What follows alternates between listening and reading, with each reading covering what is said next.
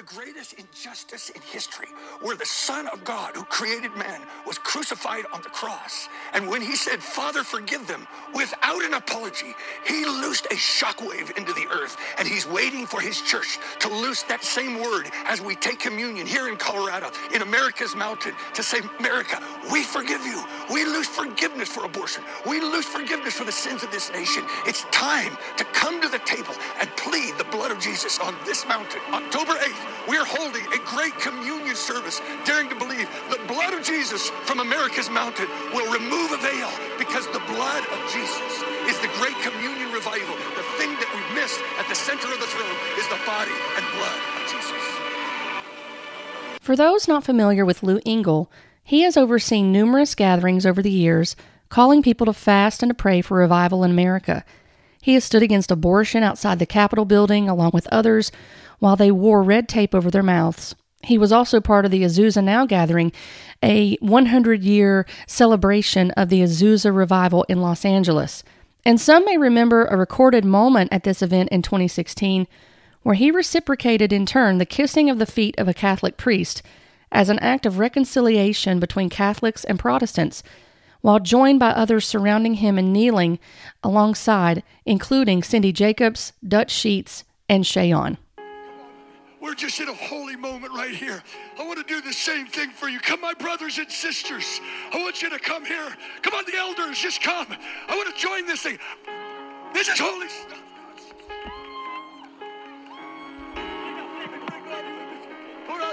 Signore, io ti ringrazio Jesus, I thank you. perché tu stai rompendo lo spirito di divisione della Because you're breaking the spirit of division. Tu prepari un grande risveglio in You're preparing a great revival. All'inizio di questo nuovo millennio. In the event of this great call. È quello che hai compiuto 110 anni fa. And that which you wanted to do 100 years, Lo 10 years puoi ago. fare ancora. You're to do it again. Fallo ancora, Do Signore. it again. Fallo Do ancora, it Signore. again. Fallo Do ancora, it Signore. again. Manda la potenza del tuo Send spirito spirit. e battezza questa generazione nello spirito del tuo amore. Oh, tuo spirito, let your spirit come again for a billion Catholics. Today, we are going to be looking at a recent meeting where Lou Engle, since last year at least, has been speaking of the coming communion revival to America. There are numerous videos online you can find about him talking about this, as well as services that have been conducted. And I wanted to take a look at this with you today, along with statements on the revival's website, so you can have a better understanding of the build up to this current revival. And we will also be hearing from another individual pivotal to this. And above all, we will be looking at Scripture. The blood of Jesus most certainly speaks a better word, and Scripture beautifully helps us to see and to understand communion and what is to be proclaimed to those who are lost. Hi there, and welcome to the Love Sick Scribe podcast, where we talk about biblical truths, current topics, and where we grow in loving the Word and loving the one who is the Word, Jesus Christ. I am Dawn Hill, and I am the Love Sick Scribe. I can recall years ago and doing this for quite some time where I had this little booklet that we were given at our church. Can I receive communion at home? And this little booklet was a very small one, kind of like the ones you would see from Kenneth Copeland's ministry or Kenneth Hagin's ministry, or um, maybe some other ones do this now. They're really small, almost little pamphlets. But in the book, it talked about receiving communion. It had scriptures in there that were relevant to communion.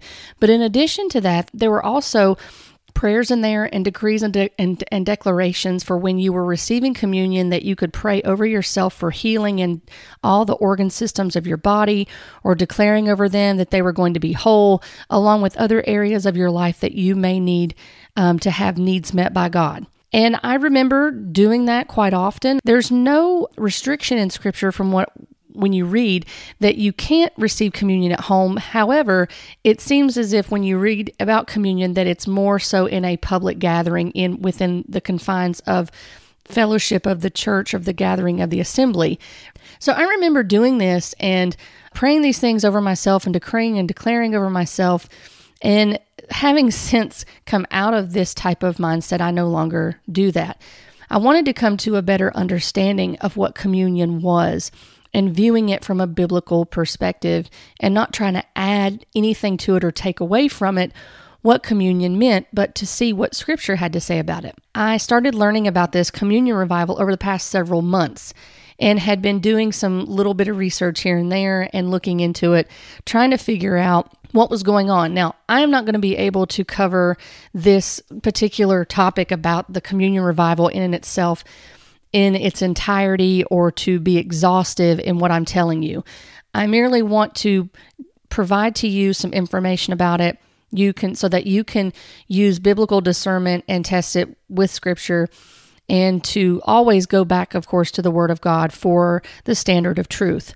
But in case you weren't aware of what was going on with this, I wanted to draw your attention to it and express some potential concerns that I had observed just from the services that I had looked at online, and also some of the concepts and ideas that were being perpetuated from this.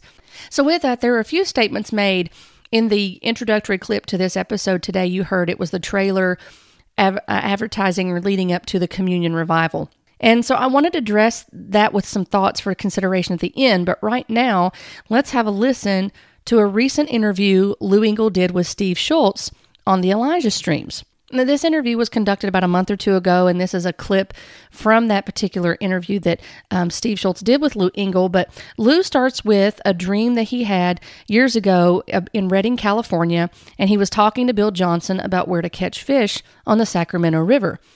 And he states that Bill Johnson tells Lou in the dream where the river turns red is where you are to catch fish. The centerpiece of this revival is not going to be an evangelistic movement, a prayer movement, a pulpit movement, church growth movement. It's going to be the Lamb at the center of the throne. He's bringing us back to the centrality of the body and blood of Jesus, where we can only find unity because we're his body. Even with differences of eschatology and all that, God is saying, I'm going to bring you back to the communion table. Come to the table. He says in the dream that fishermen are hauling in fish as he runs down by the river after he states what he what we just heard. And he believes this dream, which is called the Redding of America, has to do with the blood of Jesus and the harvest of souls in America. He tells of other dreams from other people he is associated with throughout the time this this goes on through the years, involving chapels lined with people, for example, maps showing great betrayal and beams of light where people are receiving communion on this map of betrayal. And we're going to look at this in a little bit more detail, some of the things he's saying that's on the website for the communion revival. But he also talks about being instructed by God to take communion for 40 days and telling of others doing the same. And he tells of praying the words as Jesus did from the cross Father, forgive them, for they know not what they do. The crux of this revival, though, um, of which he speaks, seems to have reached the pinnacle of its influence when he came upon a book written by the late Beni Johnson from Bethel Church titled The Power of Communion. And we will hear a little bit from an interview she did uh, a year ago with Destiny Image, but I want you to understand where this is coming from and some of the things being stated and believed about communion. In fact, Lou is amazed at Beni's revelation and study of communion, and he calls her book divine. The memorial of Beni Johnson, an incredible time. And I, I read her book and I realized, oh my goodness, she's been taking communion, studying this, and loosing this revelation for years. And I realized I had a divine book in my hand that God was speaking to me about this great communion uh, revival. Lou tells of having a dream and talking to Bill Johnson while wearing headphones. And I want to play this for you right now so you can have a listen to it. Uh, and, in the dream, I take my headphones off, which I know is Isaiah 50. I want to open your ears to listen. Like what? You you've got to get this, Lou. You've got to open your ears to the message I'm trying to speak. I couldn't remember the dream when I, I, I took the headphones on, and it's like I began to prophesy. Oh. The same dream to Bill, and I said, Bill, it's the great communion revival. I began weeping in the dream, and I realized when I weep in my dreams, it's the Spirit of God confirming deep within me Yeah. of what He's trying to give birth to. And I couldn't shake the dream. So two days later, I asked if I could come and, and take communion to Bill and Beni Johnson. Lou tells of going to Bill Johnson and Beni Johnson's home and making this request. And I came there and I came there and I said, Beni, I did not come here primarily to pray for, for your healing. I came here to, and I told her the prophetic storyline. I came here to take communion with you. And that if you pass away, I'm asking you to lay your hands upon me. Whoa. That I would carry your legacy of the great communion revival of what you've walked in and your revelation. And she lays her hands upon me. We take communion. She lays her hands upon me. And here I am two days later on Elijah list proclaiming a prophetic word, and I'm proclaiming it. The blood of Jesus is so powerful. During that 50 days, I, the Lord had me study and watch nuclear uh, bomb tests. The power of those bombs, the Russian bomb, the Tsar bomb. And I'm watching this, and the Holy Spirit speaks to me, and He says, Luke, you have no idea why I'm sharing this. That in United Massive Communion, you reenact the same power. I loosed a bomb when I went to the cross and I said, Father, forgive them. The veil over the whole world was ripped. he, he, said, Principalities and powers were divested. The church has no idea of the power of unified, massive communion, forgiving one another, and speaking the better blood of forgiveness rather than rage and anger. And I, it, it rocked me. And the Lord began to stir me up through this. That, that now with 50 states, the battle has come. Now, in this same clip, he talks of the Colorado Communion, which took place on October 8th of this year, and the power of the being in the physical presence of the body and the blood when receiving communion. And I want to come back to that in just a minute because there were a couple of things I observed when looking through some things about this I found interesting, and again, want to present those for consideration. But here are some highlights from this recent gathering on October 8th which was a seven hour long service, by the way. Revelation chapter 5 says there was no one worthy to open the scroll. Brothers and sisters, we can't open up what God wants to open up in these days. There is no hope unless the Lamb at the center of the thrones opens the scroll. The veil is ripped. And the elders gather around the throne. They bow before him and they cast down their crowns. Today, the center of the throne is not this stage, but the body and blood of Jesus Christ. From all over this place, we are asking pastors, senior pastors, to gather around the table of the Lord I want those 200 or how many pastors, even now, begin to go together around that and all of this whole place. Even if you want to come down from your seats, we're going to gather in concentric circles with myriads of angels and 10,000s upon 10,000. We are going to worship the Lamb of God that is worthy. Just move from your places even now. And I want you to move to the table of the Lord. I know you can't see this on the podcast, and when this is posted on YouTube, you will be able to see this unless it gets um, hopefully it won't get a copyright strike. But what you'll see in the video is in the arena, they have actually set up, which was kind of, it was interesting to say the least. They had um, the platform where the, the worship was going on, where the singers were and the musicians, and the platform for the speakers. And then they had a separate platform away from all that with the communion table set up. And I'm going to get to that in just a minute because he specifically says it's it's a type of certain type of communion. And I don't know if there's a significance to that or not, though he seems to make it sound like there is. And so I want to offer again some things for consideration as to why that could be because of an earlier clip we heard from the Azusa Now but there is a platform set up, and he's telling people to go gather around that in a concentric circle and begin to worship the Lamb. And the bread with a chalice is on there for the, the for the communion that's on that table. So people are gathered around that table and they are offering worship up to God from this area that they're surrounding of this communion table. Now, before I go to the next clip, too, I want to mention this.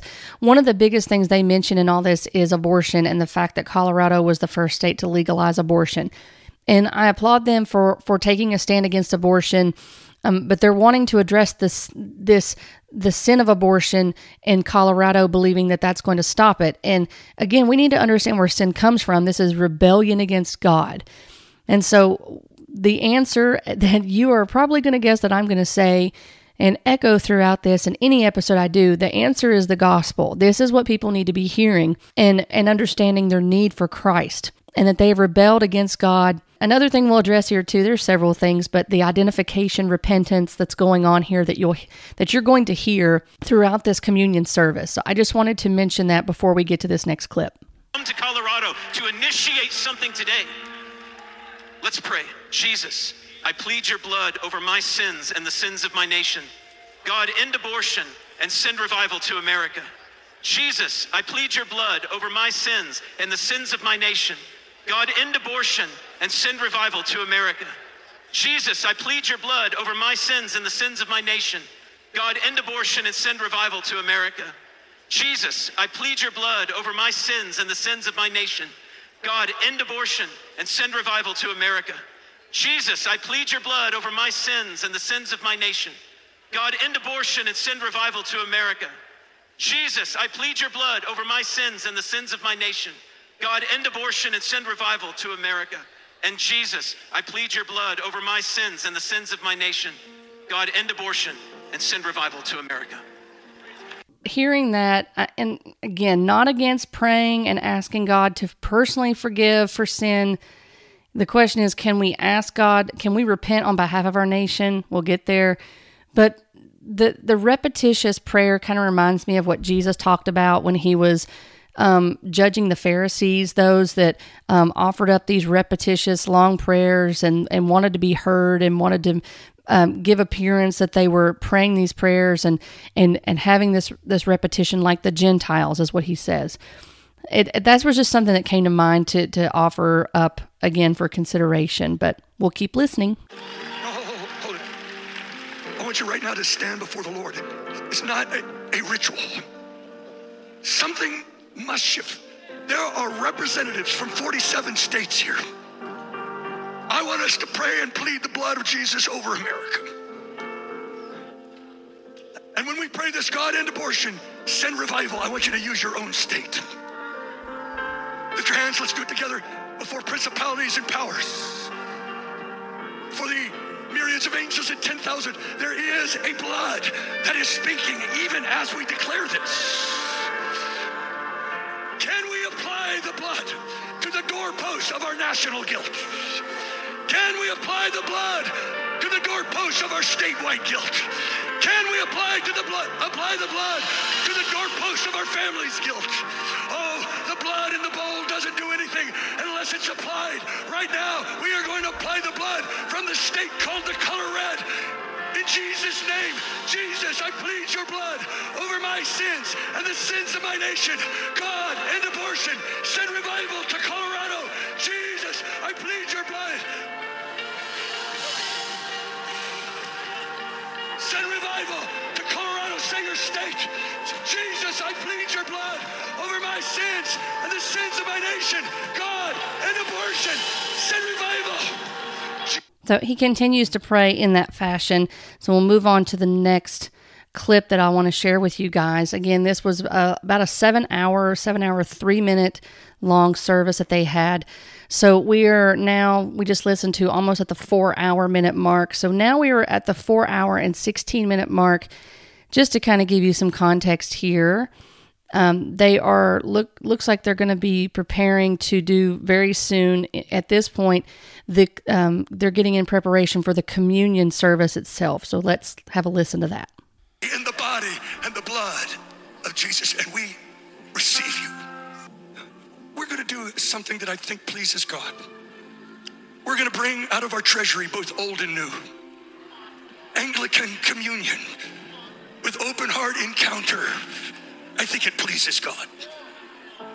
So they're actually preparing in this service, they're putting on the sashes uh, that they wear and kissing them and, and going through the different rituals that they do for their particular communion. So I wanted just to play that little bit because it was it was just very interesting to me. Now, some may wonder why he used an Anglican communion table and a priest to officiate it. And I do not have an answer for you. Uh, I was not able to find an actual answer for that, and I may have honestly missed it. But I did find it interesting to note that when reading a little bit about the Anglican Church, their doctrine is a mixture of Catholic and Protestant Reformation theology. According to GotQuestions.org, it says, quote, as in the Catholic Church, the celebration of the Eucharist is central to the worship service, along with the communal offering of prayer and praise through the recitation of the liturgy my first thought was I wonder if this has anything to do with Lou Engle, along with a few other people, such as Todd White and um, Francis Chan and others. They have this ecumenical view of uniting with the, the Roman Catholics and overlooking the, the issues that, that lie in the, in the Roman Catholic belief in the Roman Catholic religion, that it's not the true gospel, uh, that it's gospel plus and along with the uh, worship to prayer to Mary, the the prayer to dead saints, the um, various sacraments and the different um, things that go on in Roman Catholicism. And so um, that just seemed interesting to me. Now, I don't know much about the Anglican Church, so I can't speak to the um, Anglican Church. I just am making note um, based on gotquestions.org that they do have a mixture here, but I don't know about their standing about the gospel or anything like that. I'm just making an observation with this, and it kind of made me wonder was this a subtle way that Lou Engle was trying to, to again reiterate the the unification of Catholicism with Protestantism let me just make this note unity for unity's sake is not uh, unity. Uh, false unity for unity's sake is not unity. We are to unite around the truth of the gospel of Jesus Christ, the fundamental core tenets of Christianity. And if we cannot unite around those, then division is necessary. So, un- unity is to be based on the truth according to Scripture uh, on the gospel of the Trinity, of who God is, who Jesus is, who the Holy Spirit is, that Jesus came in the flesh, that there is only one mediator between God and man, and that is the Lord Jesus Christ. That there are no other mediators. Um, we don't pray to any. That we don't pray to anybody else. There is no other way to heaven but through faith alone in Christ alone. No, no works are going to save you. We have to believe on the core tenets of biblical Christianity.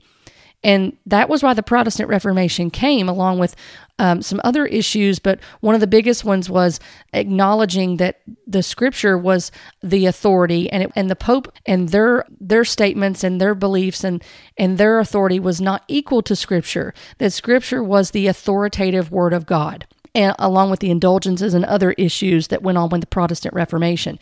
So I just found that interesting, and I thought it was also interesting too in researching this that I stumbled across that the Catholic Church has also established a Eucharist revival within the past year, I believe. Um, there's a website called Eucharistic Revival, and um, it says on their website, quote, Our world is hurting. We all need healing, yet many of us are separated from the very source of our strength. Jesus Christ invites us to return to the source and summit of our faith, his real presence in the Eucharist. The National Eucharistic Revival is a movement to restore understanding and devotion to this great mystery here in the United States. End quote. And I also wanted to point out to consider and to question what is meant by Lou Engle because of what he actually says to Steve Shultz in this interview regarding communion after asking the Father to forgive others. Then taking the body and blood, forgiving one another, and then daring to believe for the presence as he comes in the body and the blood. How often he wants us to take it often. He says, as often as you do it, I think it's a whisper yeah. from, from Jesus. I think he's actually saying, I want you to listen to me. I want to do this often. When he said, How I've eagerly desired to take this Passover, he was longing to share his body and blood. And it's almost like a sacrament. It's in the presence of the body and blood when we take it. He comes near. Healing is in the blood, healing and, and deliverance is in the blood. This is what we're believing. So, so yeah, I'm not quite sure what he means by that, by saying that we believe that the presence is coming into the body and the blood when they're receiving communion. I don't know what he means by that. So that would be I think that's an important question to ask because depending on the the faith that you ha- that you hold, um, whether someone is Roman Catholic and they actually believe in tr- in transubstantiation, where the bread and the wine actually physically becomes Christ's body and and blood, that as far as Protestantism is concerned, it is a very different take on an understanding of communion versus Roman Catholicism. Let's backtrack a little bit and we're going to listen to um, two more clips from the Colorado Communion Service. This is what occurred following the receiving of communion. The original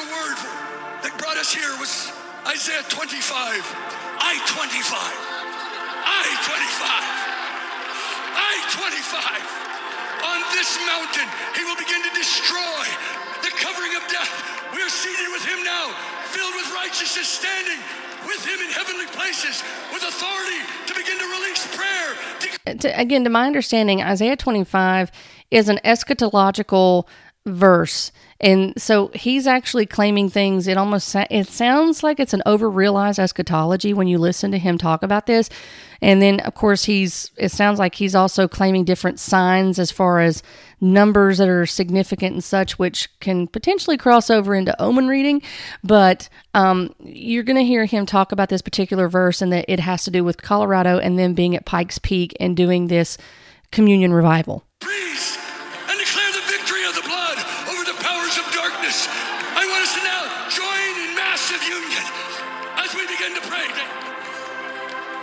In the disciples couldn't recognize Jesus after the resurrection until he broke bread. I want us to stretch, just stretch your hands out. Face, face the other way like we're facing out of the stadium. And I want us to begin to command right now, behold the Lamb of God. Because the last word of John was not repent, but behold. Just begin to command, behold the Lamb. Yeah, begin to pray to the lost. Command to the lost. Um, I'm to have to disagree and throw a flag on the field. Whether it's intentional or not, that is downplaying the call to repent. And John's call was to repent. And even after John's death, Jesus went on in, in that ministry to minister the gospel of the kingdom according to the gospel of Matthew. And it says that Jesus continued to carry on the message of repent, for the kingdom of heaven is at hand. So they're actually doing like a prophetic act here, and they're going to be decreeing and declaring this is not prayer, by the way. This is not a biblical model for prayer. And this is coming from someone that used to to do this this type of stuff of decreeing and declaring. So this is not a biblical model of prayer. We cannot call in somebody's salvation Romans 10 17, faith comes by hearing, and hearing through the word of Christ. People must hear the gospel. Yes, we need to pray for people. We need to ask God and petition Him and bring our supplications to Him and bring them with thanksgiving and trusting Him all along the way and continuing to pray for others. But our prayers do not save people. It is the gospel that saves people. It is Christ who saves people. So we've got to remember that because there can if if not then we can dangerously cross into this this understanding or this belief that we have all this power and authority and it's because of us that people get saved while we want to have a false humility at the same time and say well it's you know it's it's God. We want to give him glory but you know I have all this power and prayer and such. No no. It's the gospel that saves and it's the gospel that needs to be proclaimed.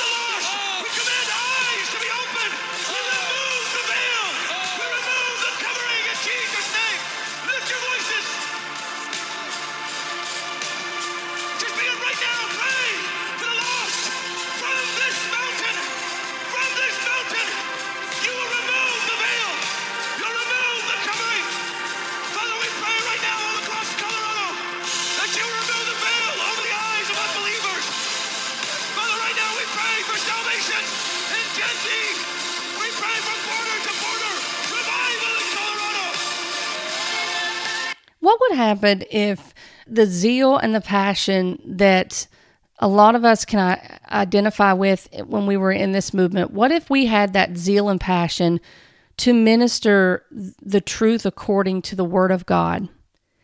And according to what Scripture says, and to minister the gospel of Jesus Christ, if we had that that zeal that we thought that we that we had and claimed when we were proclaiming and decreeing and declaring just think about that. I mean, I, I've thought about that before how we can make these any of us can have reasons to why we don't want to share the gospel with somebody and um, essentially make excuses but we don't make excuses for for this type of behavior in in this movement of thinking that it's okay because it's it's very indirect and it's passive. We're not having to face someone and tell them they're sinful and their need for a savior and the, the wrath of God abiding on them.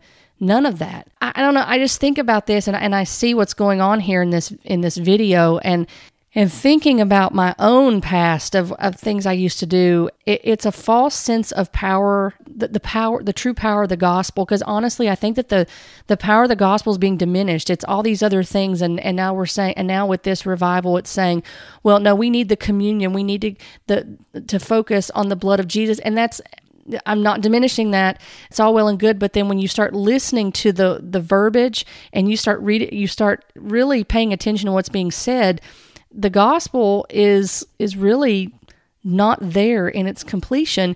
And another thing I'm concerned about is the um, false unity, the the ecumenical call to join with other religions. Oh, let's just put our differences aside. Well, we're not talking about secondary or third or tertiary issues. The, the, that's not the case. We're talking about the fundamental differences in the gospel, contradicting and um, disobeying Scripture on very serious issues. I've got one last clip to play for you from the Colorado Communion Revival. This is where different people are coming up on the platform around the communion table and beginning to decree, declare. Let's see what happens. Raise your hands. Come here. Come here. Come here. Just step up here, young lady. I want us. The world has written off Gen Z, but I believe Gen Z could be the explosion. Come on, you guys. Get up. Come on. Come on, stretch your hands out. Come on, get up here. Where else? Come on. Just keep going, Laura.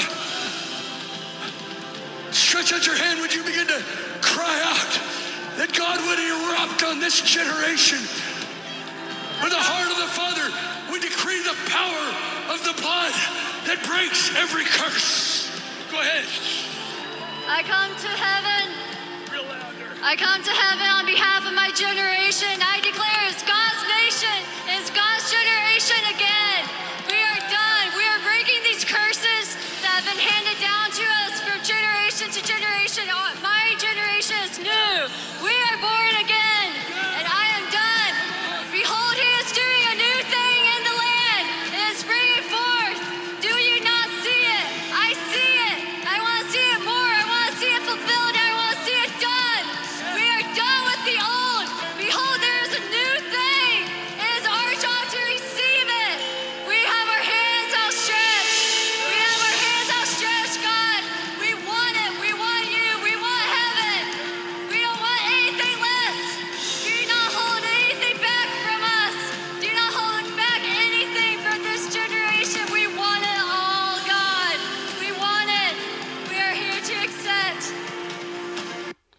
What does that mean? Did and does I I wonder if this young lady has an understanding of what she's asking for, and if she understands the gospel, and if she understands that this is something as far as the next generation is going to walk in power. This is the last generation. This has been prophesied over and over and over for decades. And again, I don't want to make little of of individual souls or anything like that, but I think we need to be honest and and recognize and acknowledge this is not a new thing, a new prophecy. And some of the things that she's saying are is scripture out of context. She's quoting Isaiah 43, 18 and 19. Little bits of it, do you not see a new thing as, as is springing up? That's talking about Christ. That's talking about the new covenant. But there's some of these things, I mean, to, to be fair, she just may not be aware of these things because when you're a part of something like this, you just hear verses that are misappropriated. And so you begin to take what you hear and you begin to, to parrot it and not realizing the far greater meaning behind it that's really pointing back to Christ. So those were some of the highlights. Again, I mean, I didn't want to share a whole lot because it was such a long service, but I wanted to share some of those highlights with you. Now, there is an article that was published on October 10th on Charisma News that I came across that talked about this particular service and this communion revival. Uh, in the article, it says that pastors and major ministry leaders joined Engle in an Anglican communion service with a chalice and challah bread situated on a table inside the world arena filled with believers focused on Jesus. Lou Engle had talked in this article too about that he believed that there was going to be a harvest, a plentiful harvest of souls from this communion revival, and it was addressing the issue with abortion. And we'll get to that in just a minute off their website. Um, Cindy Jacobs also prophesied at this gathering, and so I wanted to read a little bit of what was stated in that article. She said this um, From the highest state in the Union, the watershed state, the Lord would say, Isn't there a convergence of all the prayers? Of those who have gone before and those who have cried and pleaded the blood over Colorado? Isn't there a convergence now, the prophecies? Isn't this the time, says the Lord, when I'm going to bring it to pass, the prophecy that revival would come from the south of Colorado Springs? And the Lord would say, It is no accident that you are here today, because I'm getting ready to turn some things around that man would say are impossible.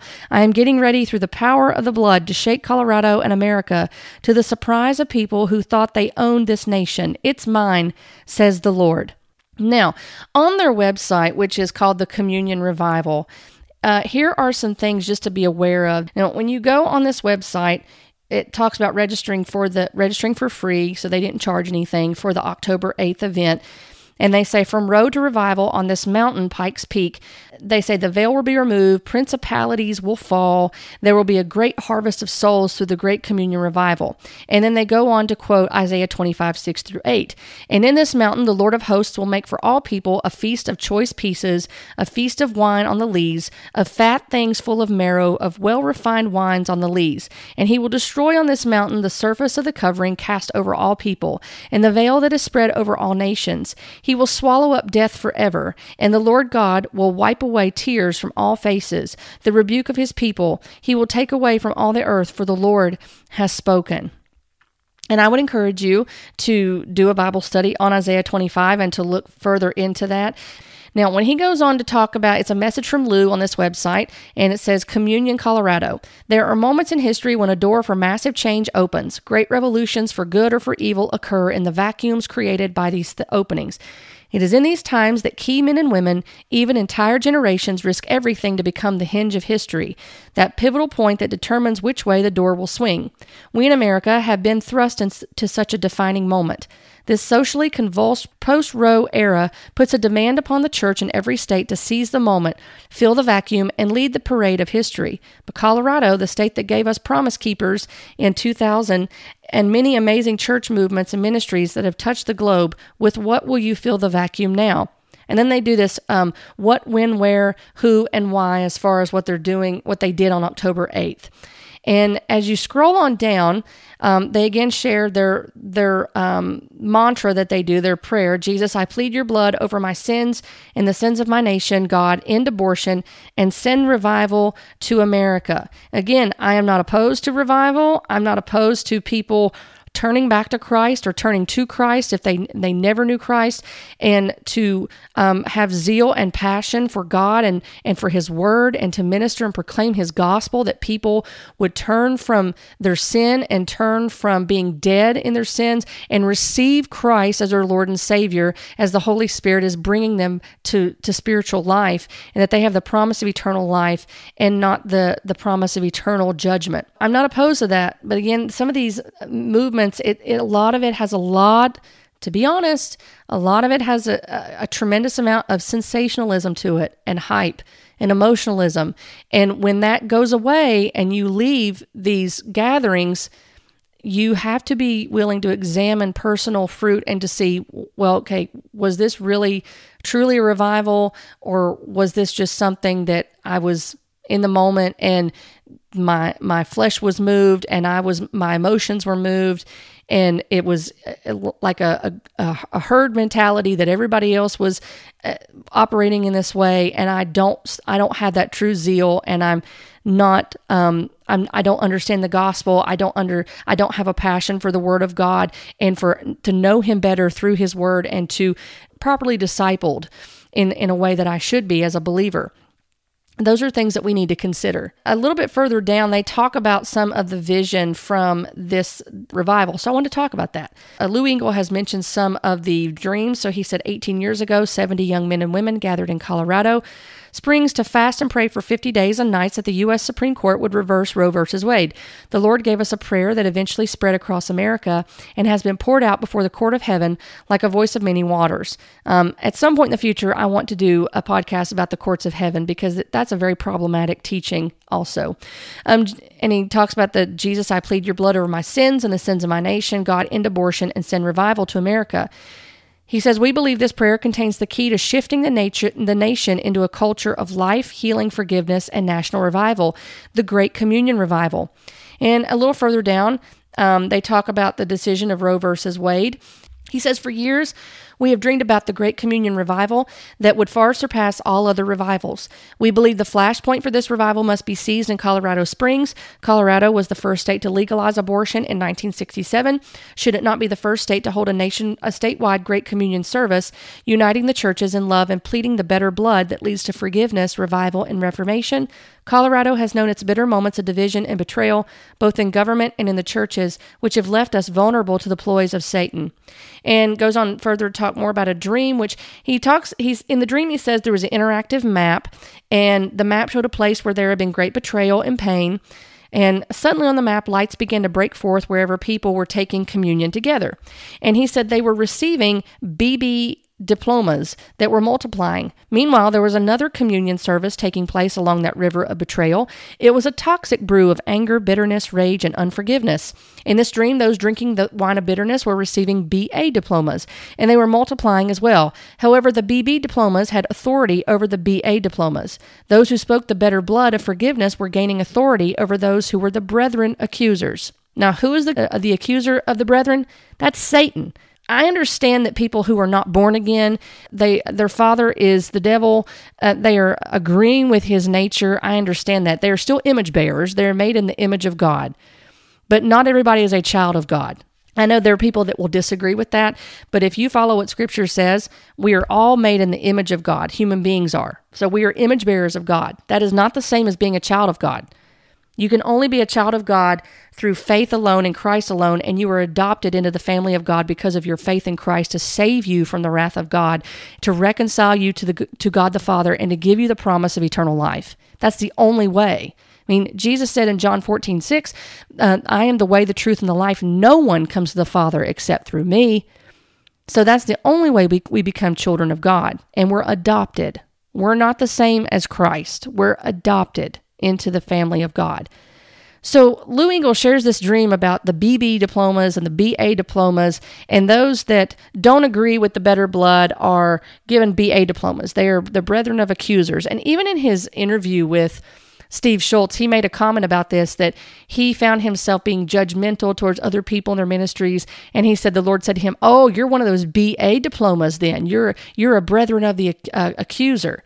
And I, I, I find that type of rhetoric when, when people are trying to use proper biblical discernment and trying to warn about um, concerning practices that are not lining up with Scripture and are denying the true gospel of Jesus Christ. And then they're saying, well, you're just being judgmental, Pharisee, religious, critical spirit, all these other things.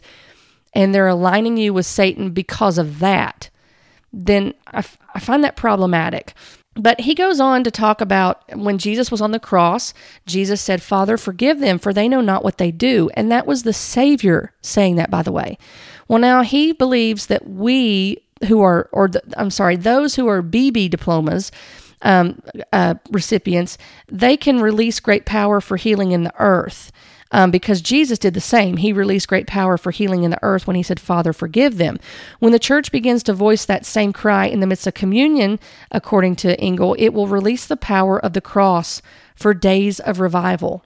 Where's the gospel? Romans 1 16, 17. For, the, for I'm not ashamed of the gospel, for it is the power of God unto salvation for the Jew first and also the Greek. Um, in light of this, we are gathering. He talks about gathering in Colorado Springs, and they're going to be praying for their leaders and being um, on the mountain of Pikes Peak and the prophetic significance of that. So I wanted to share that from the website again to give you a little bit more background on that. So now we come to the point of what Beni Johnson has to do with all of this. And you may be, be wondering about that. But, you know, he did mention, of course, that he went to their house and before she passed away, that he had her lay hands on him and pray over him and impart her mantle to him or impartation to carry on the communion revival. So, I wanted to share some highlights from an interview that she did a year ago with Destiny Images, one of their podcasts. So, so you can get some understanding on the level of influence that she had in Lou Engle's carrying on of this communion revival, and it seemed to spark up after she passed away. So let's hear some of the things that Beni Johnson said about communion in an interview that she gave on April 5th of 2021. In this first clip, she's going to be talking about how they incorporated it into their home, communion at home, during the time that Bill Johnson was sick. Um, and, and yeah, we only took it corporately because that was a tradition, and we never even thought that we could incorporate it into our home devotional. And it wasn't until um, in between our daughter, our daughter almost died and was put in the hospital, and then Bill getting really violently sick, um, did we really start incorporating the communion on a daily basis? And you know, uh, when Bill was in the hospital, unable to drink or eat, um, I would before his surgery, I would go up there every morning and I would take communion for him and with him because he was unable to. And those are really special times. Um, the presence of the Lord really would come into the room, and we would just bask in His presence and and just um, the power that was behind um, the communion taking, uh, we really learned the value of it. And we are convinced that God walked us through that. And actually, there was some miracle that took place in Bill's body um, that wasn't uh, that wouldn't cause some real serious stuff. And and we know it was because we prayed together and we took communion. It's just flat out the way it goes. So now i wanted to read real quick uh, i'll play a couple more clips for you and just kind of give you a general understanding. If you want to listen to this i will have the links below so you can hear the full interviews just so you can hear the context. But in the book and in the interview with destiny image she talks about the power of the communion which i've talked about her book before in um, i think last year when i did a uh, an episode about communion and with Kenneth Copeland and some some concerning practices that were going on in uh, a service that he did and the connections between her book to uh, Clay Trumbull from the mid 1800s, mid 1880s, and a book that he wrote about the blood covenant, which was I'll be honest, was disturbing that they were making that correlation um, because he talks about uh, drinking blood and cutting covenant with other people in some of these tribes and such that were outside Christianity. But at any rate, in her book, in The Power of Communion, she talks about, and in her interview, that communion is powerful for intercession, for praying for other people, for decreeing and declaring. Um, that it's powerful. It's a powerful tool for as a prophetic act and uh, spiritual warfare. So we'll touch a little bit on that. But on page 54 of her book, in the chapter titled Sozo for All Mankind, she talks about when Bill was sick and that she finds it sad that there are people that um, believe that God no longer heals, which I don't know anybody like that. There may be people that are professing, professing believers that don't believe God heals, and that um, that all miracles ended with the apostles. So she goes on to say, This is such a sad thought to me when she when she ponders this. And she says, Jesus endured the unimaginable on the cross in order that we could access salvation and wholeness. We deny the power of the cross when we deny the power of God healing today. Now, I found that statement interesting just as a side note because there is some speculation and talk about what Bethel teaches about their gospel, that there are additions to it, and that if you don't have signs and wonders or you don't believe in healing, that that's another gospel. I know Bill Johnson has taught that in years past. So I just wanted to mention that. This is actually in this book that she alludes to that. Then she goes on to talk about how they had a conversation with someone, uh, her and Bill did, with a man that was a cessationist and that they were in a coffee shop and he had papers and, and, a Bible. And she said he looked like he was in deep study. And they struck up a conversation with him and quickly discovered that he did not believe in speaking in tongues or prophecy or healing was for today. And she said they had an interesting discussion with him. And when she walked away from that experience, she had one thought No one can deny your testimony. When I started sharing, she says, what God had done in my life, the gentleman didn't have anything to say. Well, that doesn't mean that maybe he was just being polite or maybe he was just reserving something to say and was trying to be respectful. But she goes on to say people can argue with theology, but your testimony is your most powerful tool. And I would disagree with that because your though your testimony is encouraging and um, if it's testifying of Christ, that that is wonderful to do that but that is not what saves people. Once again it is the gospel. The power is in the gospel which is the testimony of christ. There are people in other religions that have testimonies as well and they're in false religions. So your personal testimony if it is not testifying of the true christ and the true gospel then it's not very powerful and it's not very meaningful then. And we've got to get back to the place of we're not relying on our experiences to set the, the standard of power and what God can do. Our experiences don't do that. It's the gospel that does that. The gospel is what people need to hear.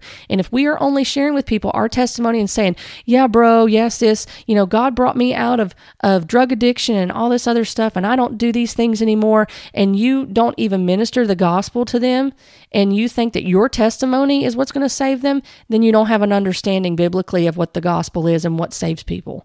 So let me um, play just a couple more clips from her interview, and this just kind of gives you an idea. She also talked about taking communion makes the kingdom breakthrough in business. You know, when Jesus died on the cross, he died for everything, he died for it all.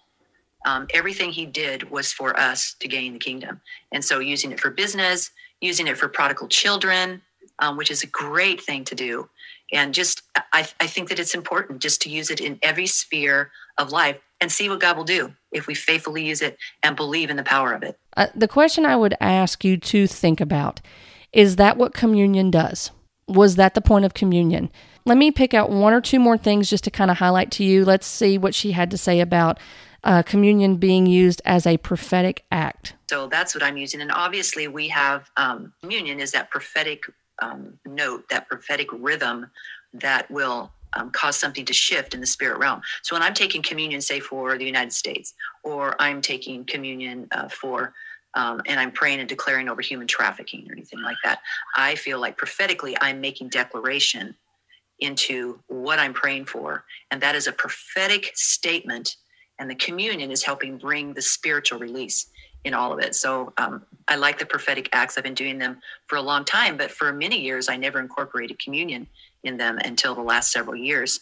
And I think that it's just one more step in our arsenal of tools, and it's a powerful one. One last clip to play for you. I thought this was an interesting thing that she stated about when she takes communion as far as spiritual warfare is concerned and what she enjoyed most out of taking communion. Um, I take communion with a sober mind, but I also take communion as thanksgiving, and I also take communion in celebration. Now, I will be fair, and I appreciate that she brought this up because I do believe that we need to have um, Thanksgiving, that we need to be sober minded when we take communion to reflect on what Christ has done for us. That is very important, and that we need to have a posture of judging ourselves and not taking a communion in an unworthy manner. Um, to where we're being irreverent towards God. So I, I agree with what she's saying. I I just have concerns or I disagree with what she's going to be saying here in just a moment. I believe that you can incorporate all three of those elements. Um, we should never take communion just to take it. Uh, I believe that we should, if we do have the time, to just really take the time and ponder it.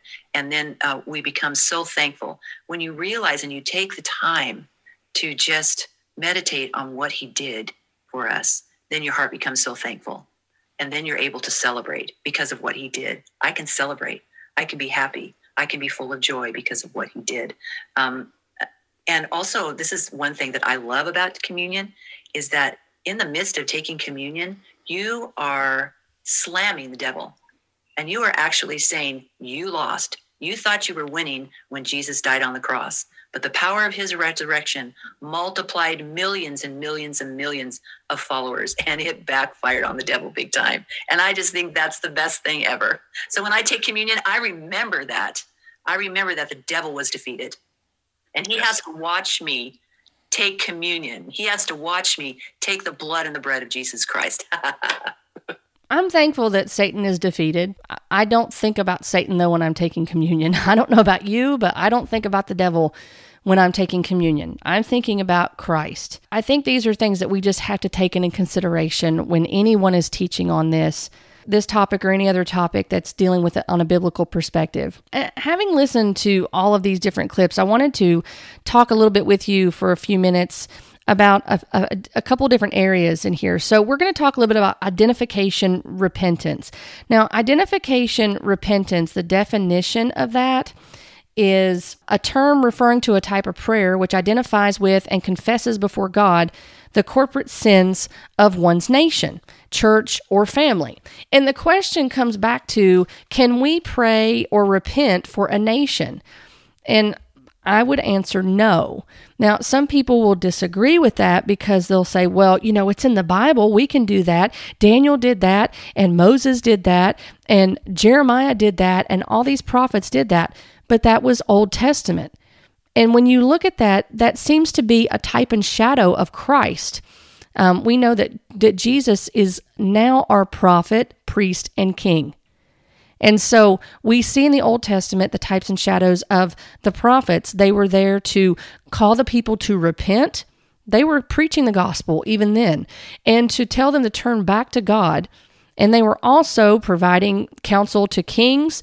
They were foretelling of the coming of the Messiah.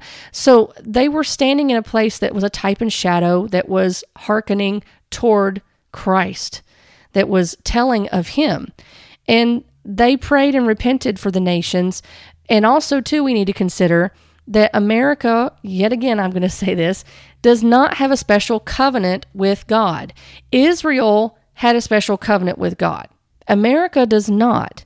And so we see in the New Testament that people are now responsible for their own sins. We are each responsible individually for our own sins we, we can see in multiple areas of scripture talking about this but when we go for example to First john chapter 1 verse 9 when we read this it says if we confess our sins he is faithful and just to forgive us our sins and to cleanse us from all unrighteousness and that repentance is getting us back to the truth it's realigning us back to the truth and it's keeping us in that proper fellowship with God by bearing fruit in keeping with repentance. And that is an individual thing. We cannot repent for other people. We cannot repent on behalf of our ancestors. We cannot repent on behalf of an ethnic group, uh, on a, uh, a tribe of any sort. We cannot repent on behalf of a nation or the world or anything like that people's repentance and their sins is an individual matter that each each one of us will give an account of our lives before God. And so we need to be aware of that and not make these blanket statements of well we can just pray for America and everybody's going to turn back to Christ and everything's going to be okay. Um, another scripture that we can go to, we can see that there is a difference between worldly grief and godly grief. Second Corinthians chapter 7 verse 10 tells us, For godly grief produces a repentance that leads to salvation without regret, whereas worldly grief produces death. So godly sorrow has produced, it produces in us the fruit that shows that we have truly repented before the Lord and that we are standing in in a place of righteousness because of Christ. We're in right standing before God. We are justified.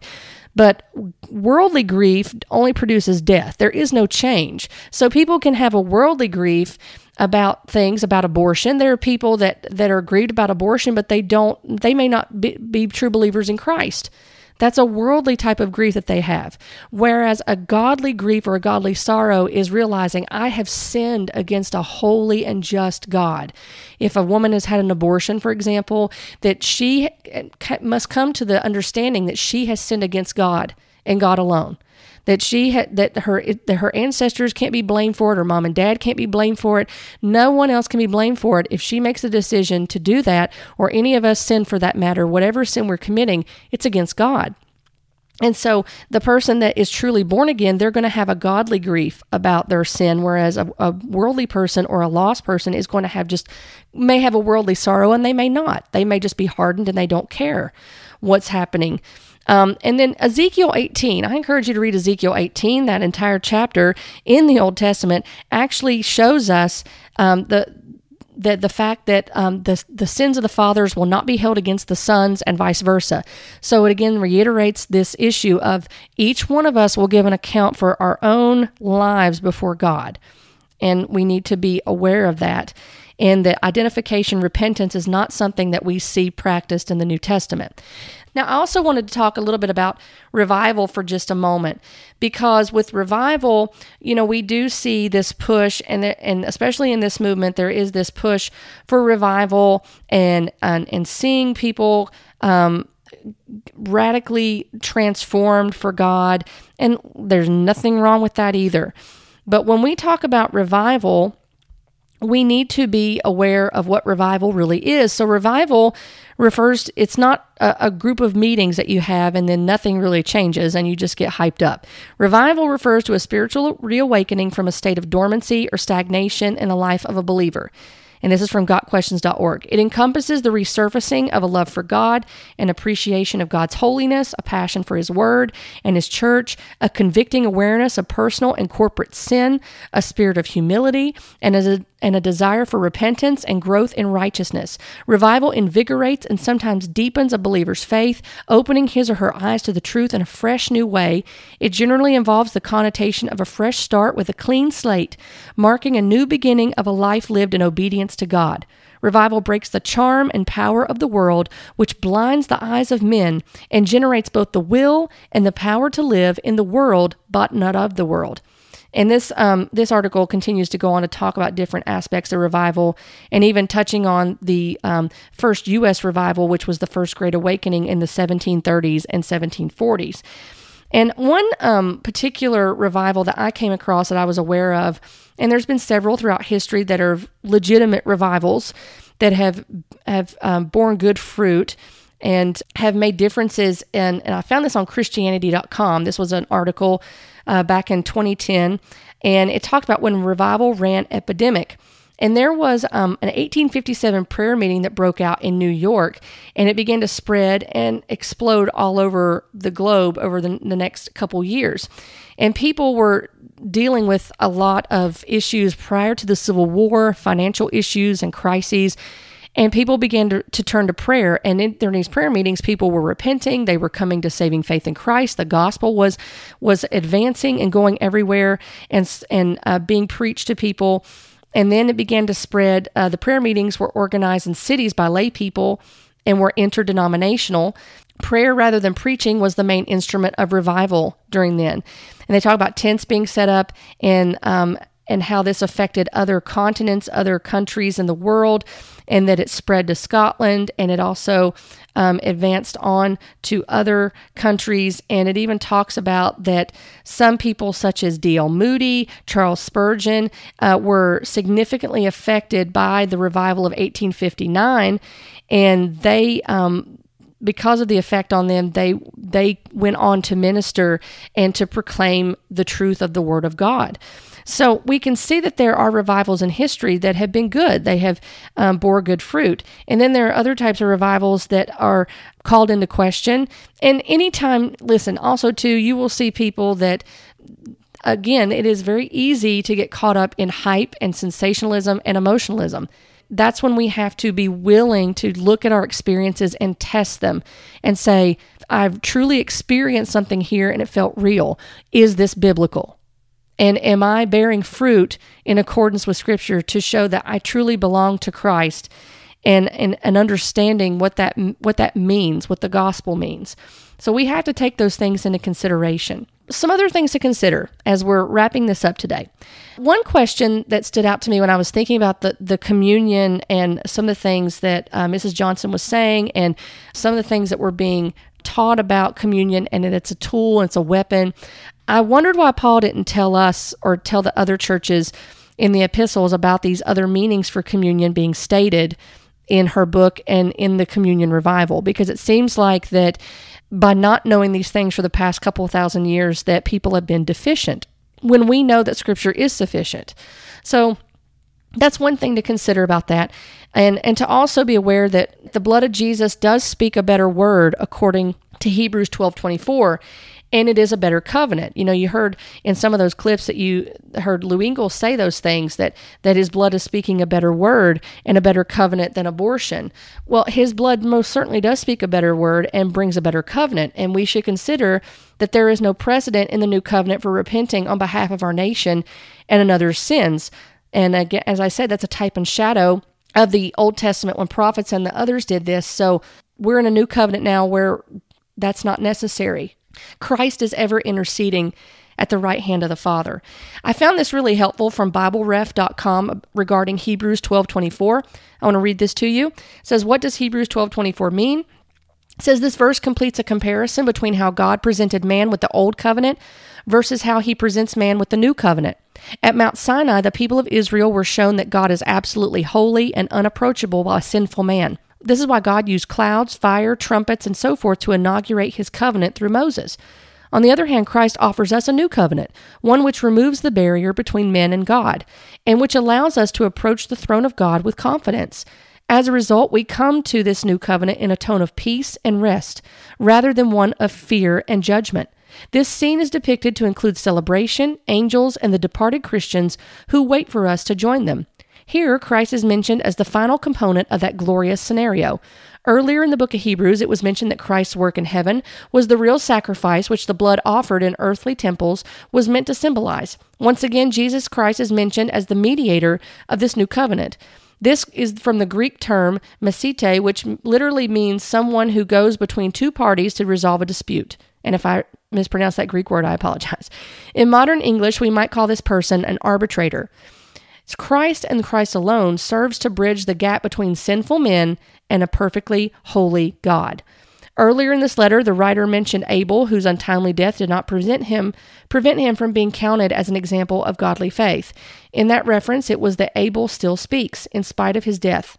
Of course, Abel's blood was shed without consent in an act that demanded retribution. In contrast, Christ's blood was shed of his own will and rescues mankind from the penalty of his own sins. Now, Lou spoke of the greatest injustice in history in being in, in Jesus being crucified. And I understand to a point what he's trying to say in that because Jesus was perfect. He was sinless, uh, he was and he atoned for our sins, but he willingly did it. He willingly did it. He atoned for our sins, he propitiated our sins, satisfied the wrath of God, while also on our behalf, which was given by a just God who must punish sin. I mean, 2 Corinthians 5:21 is also helpful in reminding us for our sake he made him to be sin who knew no sin, so that in him we might become the righteousness of God. And it's also important for us to remember that God foreordained this to take place.